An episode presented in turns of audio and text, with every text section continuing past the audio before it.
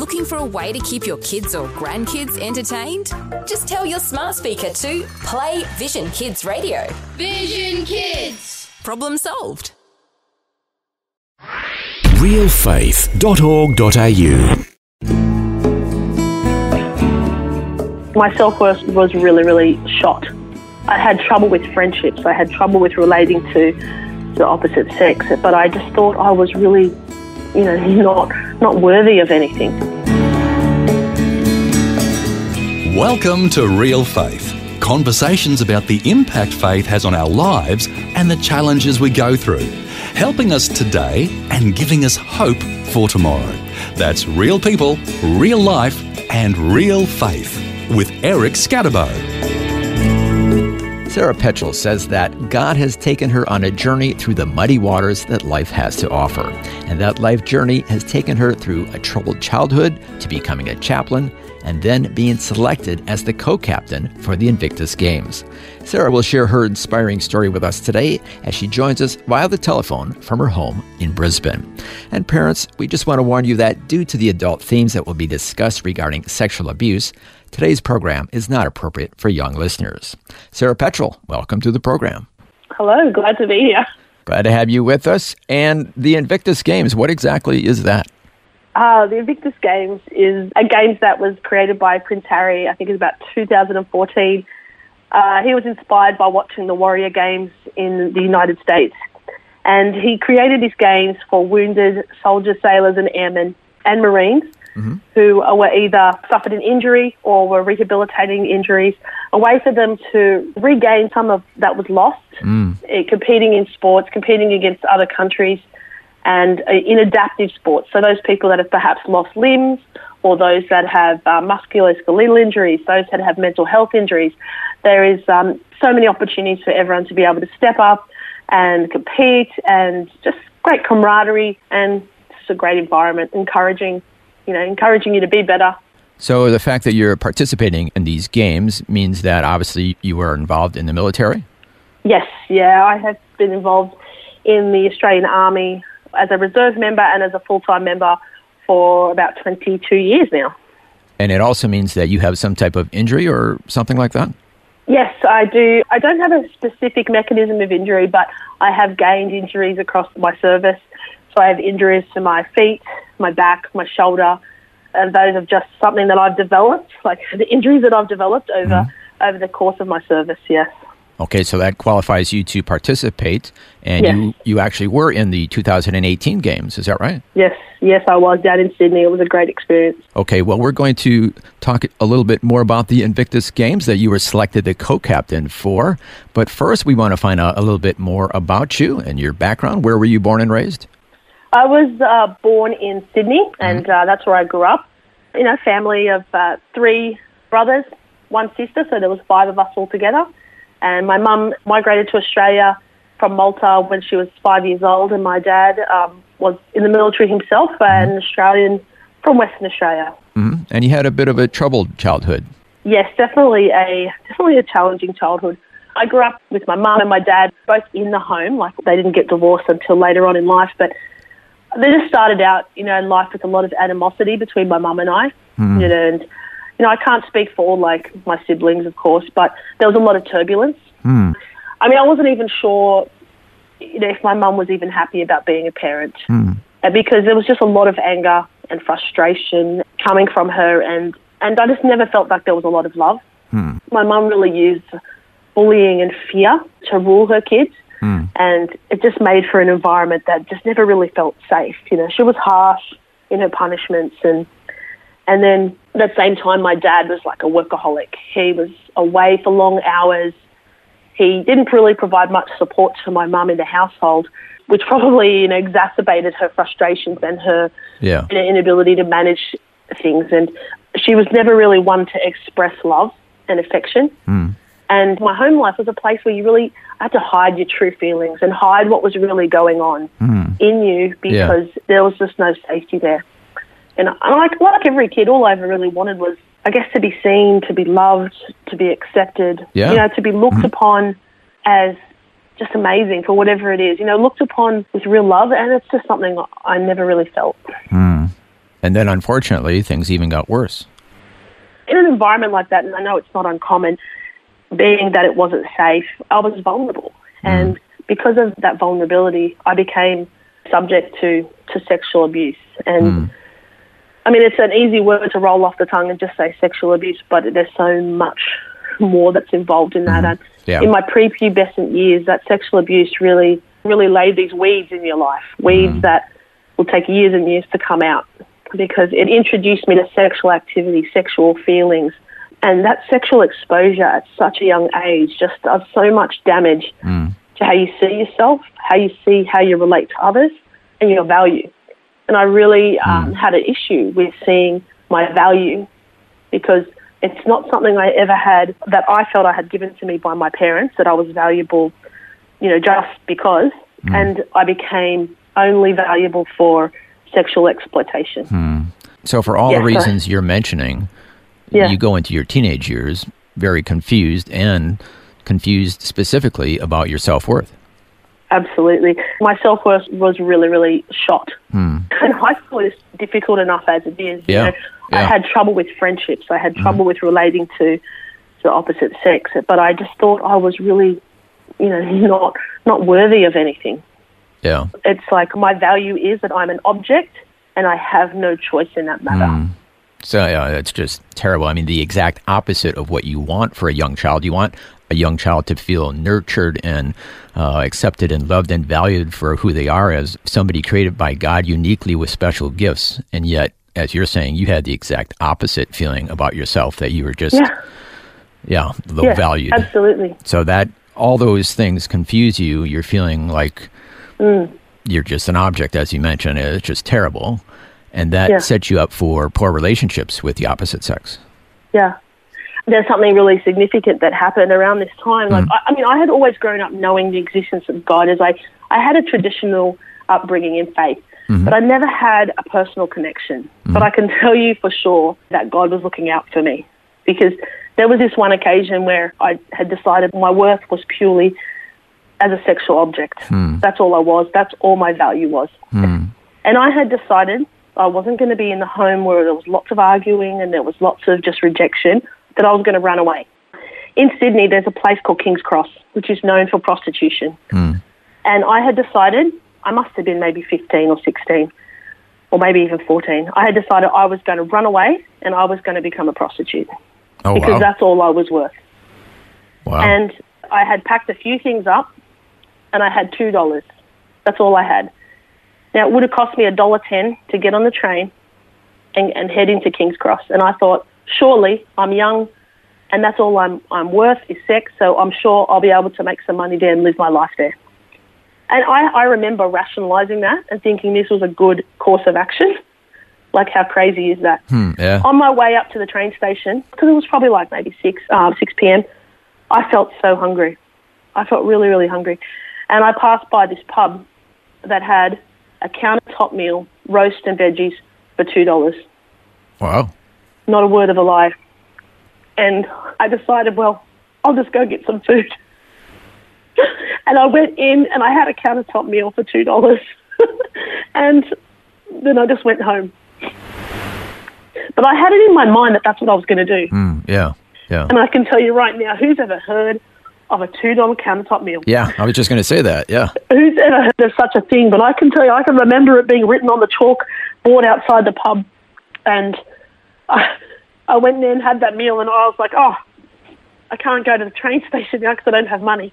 Like, really, I could have just hopped on a train without even paying back in those days. Yeah. But because I was still a child and I was thinking, oh, you have to pay to get on the train, mm-hmm. I was like, oh, I suppose I better go home now. And and so home I went. And you know, life would have been very different if I just decided to ignore my stomach and get on that train. Yeah. Life would have been like quite different. And God tugged your heart in other ways. Is that right? Oh, definitely. There were so many times where um, I was feeling the presence of God, not actually really knowing that it was the presence of Yeah. God. As I got older and like the animosity at home continued and the rejection and the, I became an adult, I joined the military. And at the same time I joined the military, I met a, a man. So this would have been like about 18. Mm-hmm. I met a guy who told me all the right things, who said, I was amazing and wonderful and, and beautiful mm. at first. All the things you wanted to hear.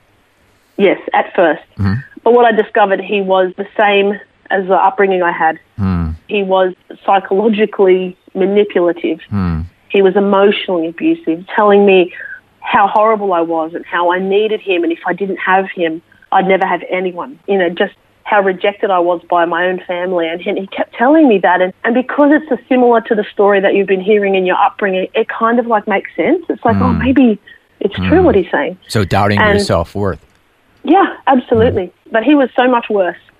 And I can imagine some people, you know, they hear about a person being hit in, in a relationship and say, oh, why don't you just leave? But it's, it's not as simple as that. You feel trapped. Mm. I felt like I had nowhere to go. This was the sum of me, and this was all I deserved. And when you feel that, why would you go anywhere? Because this is all you deserve. Our guest today is Sarah Petchel, who's overcome a troubled background to become a chaplain and has been selected as the co captain for the Invictus Games. We'll hear more of Sarah's inspiring story when we return right here on Real Faith. The Word for Today is Australia's most widely read daily devotional, designed to give you practical teaching to keep you focused on your relationship with Jesus. Read it online or subscribe to the free printed edition at thewordfortoday.com.au. You're listening to Real Faith conversations with real people about how God works in their lives. If you want to know more about integrating faith into your life, our website is realfaith.org.au. Just go to the website and you'll find helpful articles about the impact faith can have on your life. Once again, that's realfaith.org.au. Welcome back. I'm Eric Skattebo, and our guest today is athlete and chaplain Sarah Petchel, who's been selected as the co captain for the Invictus Games. Before the break, we heard about Sarah's troubled childhood and how this led her to having a low view of herself. Next, we'll hear how, in the midst of a dysfunctional, abusive relationship, God gets her attention. I just remember like this relationship was escalating, the violence was escalating. And one time the violence was quite bad. And it almost made me have a, an awakening. It's like something, something's wrong, but I, I couldn't figure out what it was. Something is wrong here. And um, on the way to work, I would drive past this church. I drive past this church all the time, and it, and it kept grabbing my attention. And I was like, oh, you know, I might just go in that church, just have a look. And I walked in, and every single thing that they said in the church, you know, from the sermon to the worship, it was like it was all targeted to me. They talked about who do you have around you speaking value into your life. You know, Oh, wow. who is the person that's that's that you have around you? You know, think about those people because they shape your life. And I was like, oh my goodness, who do I have around me? Yeah. And then um, one day, this speaker came. It was a guest speaker. Her name's Christine Caine. And she speaks about a story of being sexually abused. She speaks of a childhood that I found similarities in. Mm-hmm. And I had never heard of someone ever speak like this. Never in my life. Hmm, So you realize you're not alone. Yeah. And speaking about me. And it's like, was anyone else in the room? I don't even know. Mm-hmm. Because I believe it was speaking to me. And it was that time, that day, that God really showed me his love for me. Mm. He turned up, and that I decided to make the commitment to change. Mm-hmm. So that was the beginning of your journey toward your Heavenly Father. But unfortunately, there were some stumbles along the way. Absolutely. And the thing is, it didn't just go away. You know, you take that journey and all of a sudden everything's fine and dandy. It was a challenging journey from then on because I was still in this relationship, or sort of. I was sort of mm. in the relationship Yeah. because I was still living with that person, even though we weren't in a relationship, and he was still the same person. And, mm. And I still had all of my past, all the demons from my past to deal hmm. with. And Metaphorically, yep. yeah, trying trying to figure out okay, how do I make a change in my life? Some months down the track, I became pregnant, mm-hmm. and I was young. I was 22. I was confused, like what's going on. Yeah, so suddenly you're a single mother and all the challenges that come with being a single parent. Yeah, but it was because I was pregnant, because this child was coming into the world. It made me snap to attention. Mm-hmm. It made me step up and say, "Hang on, I have an option here. I have a choice. Because this person is coming into the world, this person who is innocent, this person who has value. Mm. Because I still was struggling to see any value in myself, mm-hmm. but this person has value. Mm. So I need to get better for this person. Wow, it's interesting. You were able to see the value of a human life in your baby, but not mm. necessarily in yourself at the time. Yeah, because I was too damaged. Mm. I was too broken. Mm. But this child wasn't. This Yeah. child was innocent. And because of that child coming to the world, who I now have my son, I had to make changes and I made them quickly. Mm-hmm. I did whatever I could do to get myself to a safe place. I knuckled down in, into church. I just started going to every possible course that they had on offer. Hmm. I was going to every program, everything that I could do, every course that they ran. I did anger courses because I had hmm. lots and lots of anger from hmm. my past. Yeah. I just signed up for everything so that I could get I could get myself well. And gosh, uh, you know, there's lots of emotions when you're pregnant, and I had a, a really dark period of depression and feeling alone and feeling isolated.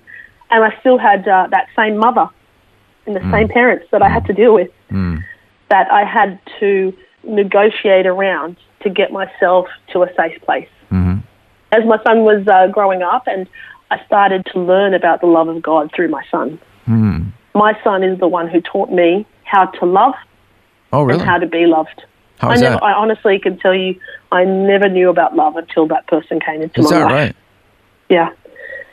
And I wanted to go to Bible college. I wanted to commit to my faith. And I'm, if I'm going to be in this faith, I'm going to know everything about it or be on a journey to knowing more. mhm Yep. And so, yeah, I went to Bible college, which was amazing and challenging because it's not all roses.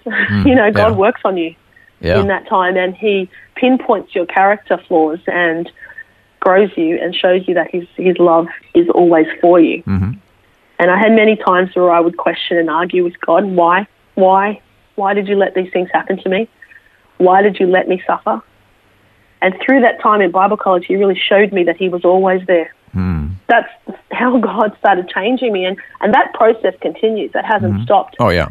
During my time at Bible college and coming to the end, I was offered, you know, some work in the military. And post Bible college, I actually committed to full time military because it um, gave m- money to my family. I had struggled so much with money and provision through that whole time of my son being young. You know, times where I just would often have no money for food. And this opportunity came up to earn money in the military, and I took it. And so I, I started working full time in the military, and it came to a point where I was then um, posted to Brisbane. So I came up to Brisbane mm-hmm. on a posting with the military, and that's where I worked at the Soldier Recovery Centre. Mm-hmm. And that's where you is- are now in Brisbane? Yes, in Brisbane still, mm-hmm. yeah. And yeah, I got to work with the Soldier Recovery Centre, which was working with soldiers uh, who are either recovering from serious injury, returning to the workforce, or returning to civilian life. And that really started that whole exposure for me of people who were wounded, wounded, injured, and ill. And I really enjoyed that work, just seeing people similar to me, Yeah. people who had so much brokenness, even though theirs was from the military, their service, um, you know, complex trauma, PTSD, broken people trying to put their lives back together and rediscover who they are. Yeah. Because once you have trauma in your life, you're never going to go back and be that same person. You're a new person, and you've got to discover who that is. Well, I was just thinking you would be uniquely qualified to help these people who are broken mm-hmm. after Yeah. everything you've gone through. Yeah, yeah, definitely. And I, I often had conversations with these guys about their trauma, hmm. and they felt comfortable to share it with me. And it's a very personal thing, hmm. sharing Yeah. the vulnerable parts of yourself. And hmm. for soldiers who are strong, who are told to be strong, yeah. who are told to be fearless and, and brave, and to be so vulnerable and to be so weak, it doesn't match up. Hmm, yeah. And it's a hard thing to be able to negotiate. And it was such an honor to be able to work with with those people. Mm-hmm. And then sports entered your life? Yes, and part of when I come up to Brisbane, I had a lot of opportunities in sport. I started playing rugby. I played rugby union for the mm-hmm. army. Mm-hmm. I played rugby union for the Defence Force. So I was picked from the army team to become the team with the Army, Navy, and Air Force. and that was amazing. I was I was naturally uh, quite strong, so I got uh, to to be involved in that, and that was just excellent. And another element of building my character as as a person. And I, at the same time, I started powerlifting. And for those that don't know what that is, it's uh, squat, bench press, and deadlift. And you just have your three best attempts at each of those in a competition. And I found I was good at it naturally. Straight away, I was, you know, on the top 10 in Australia, Oh, wow.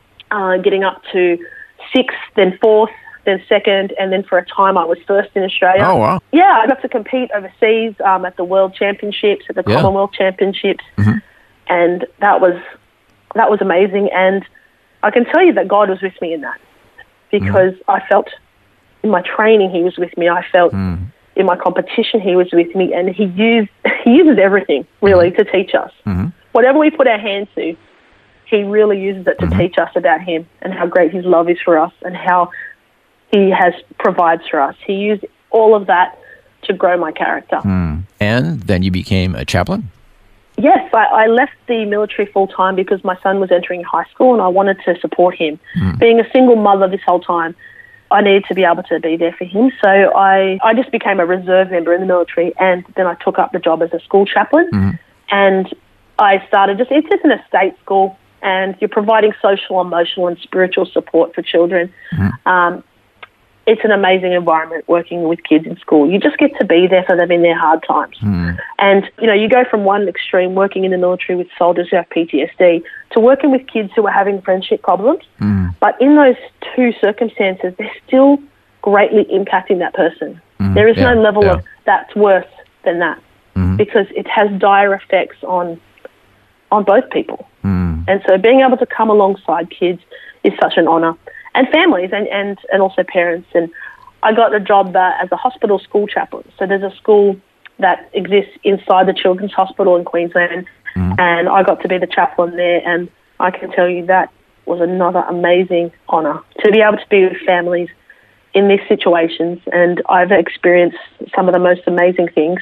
I've been with children going through leukemia treatment and, and different kinds of cancer treatments, and you know, with families when they first discover their child is uh, has this serious disease.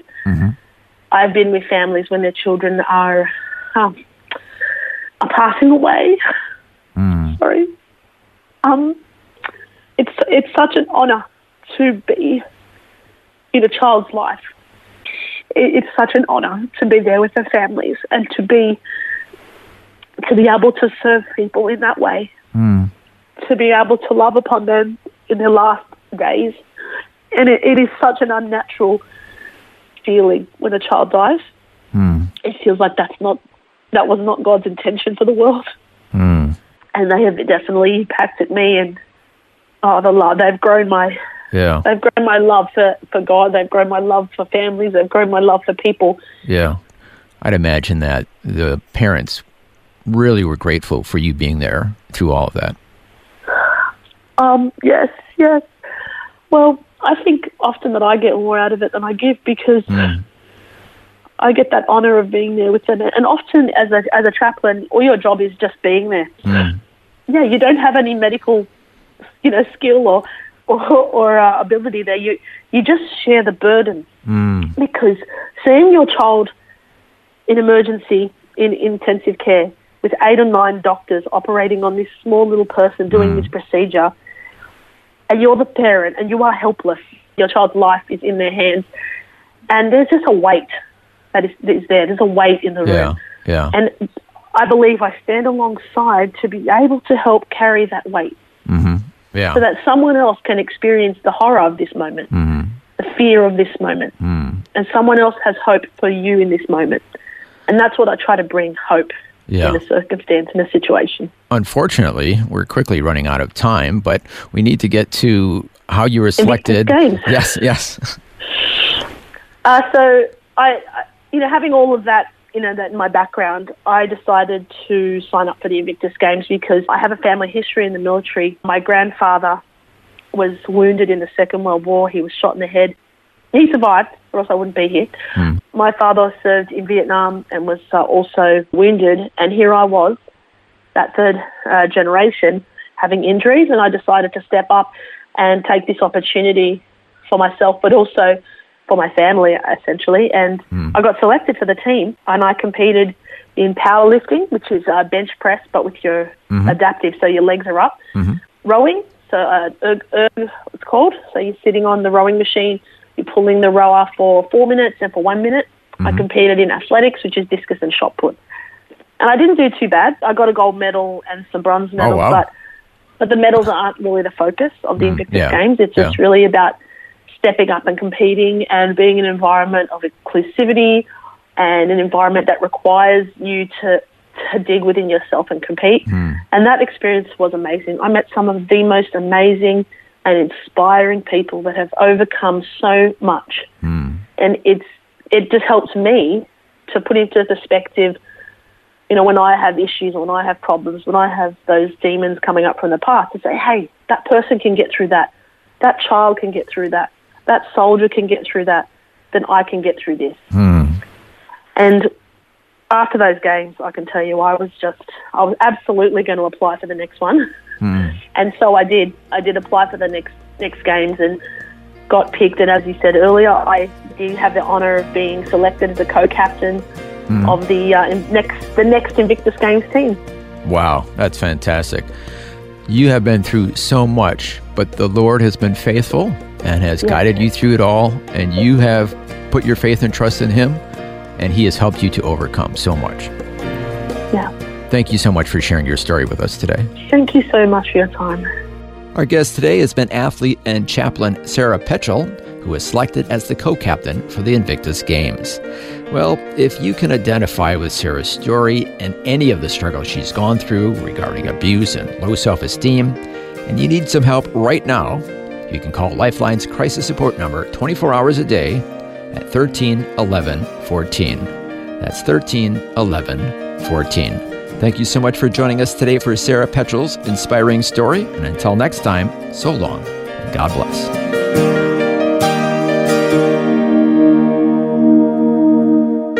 You've been listening to Real Faith, and if you have any questions or comments, you can send us a message through our website, realfaith.org.au. That's realfaith.org.au. Real Faith is a production of Vision Christian Media.